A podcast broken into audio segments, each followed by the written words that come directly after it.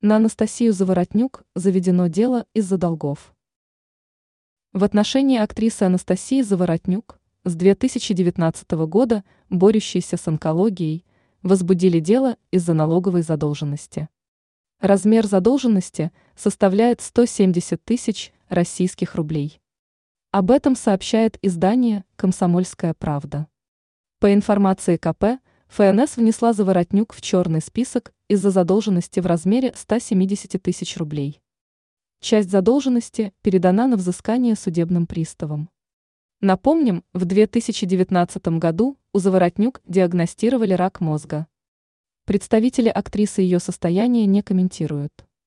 В начале нынешнего года стало известно, что Заворотнюк выписали из Московской онкологической клиники.